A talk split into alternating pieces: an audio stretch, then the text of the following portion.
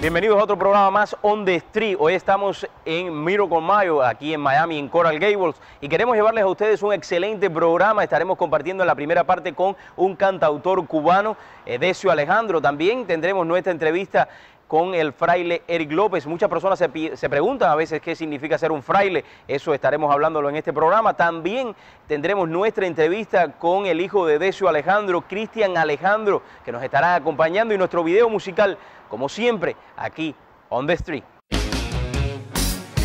Edesio Alejandro, quien ha tenido una excelente carrera en lo que es la música, como compositor también, pero ahora lo vemos desenvolviéndose en lo que es el cine, como productor y director de cine. Veamos.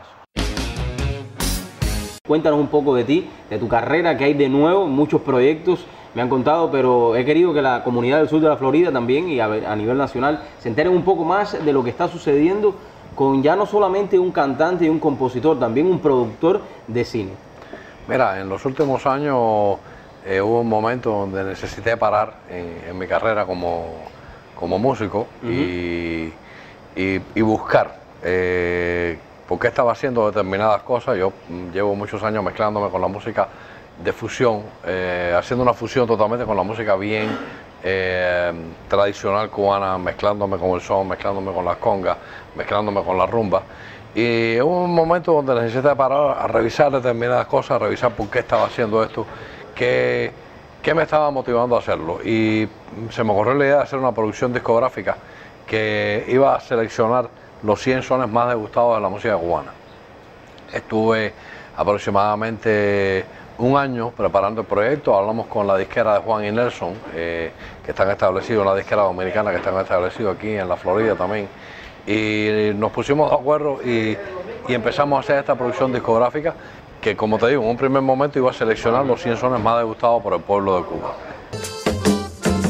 Son lo más grande que ha existido en la vida. Hice una encuesta eh, entre unas aproximadamente quinientas personas y le preguntábamos que el día que se fueran del parque, o sea, para nosotros los cubanos, el día que te mueras, uh-huh. ¿qué son te llevas?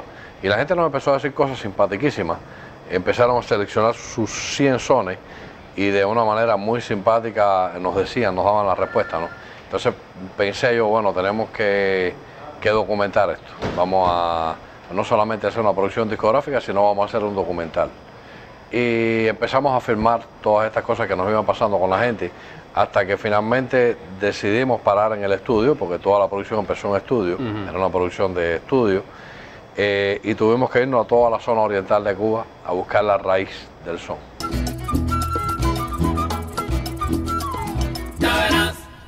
Yo te digo que fue una experiencia maravillosa, eh, ha sido algo totalmente inolvidable que me ha marcado eh, tanto que no he podido dejar de hacer cine. Esto es la vida mía.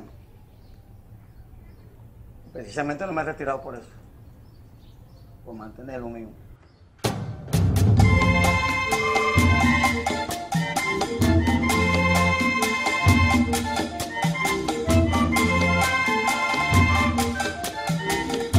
Lo que has hecho hasta el momento, de la parte de la música, de la composición de música, al cine, Al, ¿qué es lo más que te ha gustado? ¿Te gusta más el cine o la música?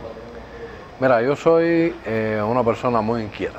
A mí me gusta todo el tiempo descubrir cosas. Creo que eso es lo que me ha hecho durante toda mi vida cambiar tanto, eh, mutar tanto. Encuentro una fórmula y cuando la tengo, en vez de seguirla, que es lo que debía hacer cualquier persona normal, eh, me voy por otro lado y trato de romperla, romper cánones, buscar otra fórmula. Pero me gusta, o sea, ¿qué te puedo decir? No... No, no me gusta hacer lo mismo, no me gusta repetirme. Edesio Alejandro, algo que se te quede, algo que quieras compartir con nuestra teleaudiencia. Estamos preparando también un documental que se llama Viaje a la memoria. Eh, ya todas estas producciones están justamente en este momento en, en edición. Uh-huh. eh, hicimos un documental de una comunidad indígena que hay en, una, en, en Guantánamo, en la punta de una loma. Un, Otra experiencia maravillosa realmente, como te decía ahorita, que el cine me cautivó y, y no he podido dejar de, de, de estar haciendo producciones de cine. Y esta es una comunidad indígena que, que tiene un, un guía espiritual, tiene un líder espiritual eh, que guía a esa comunidad y que es además el padre de toda la familia, porque es una comunidad familiar.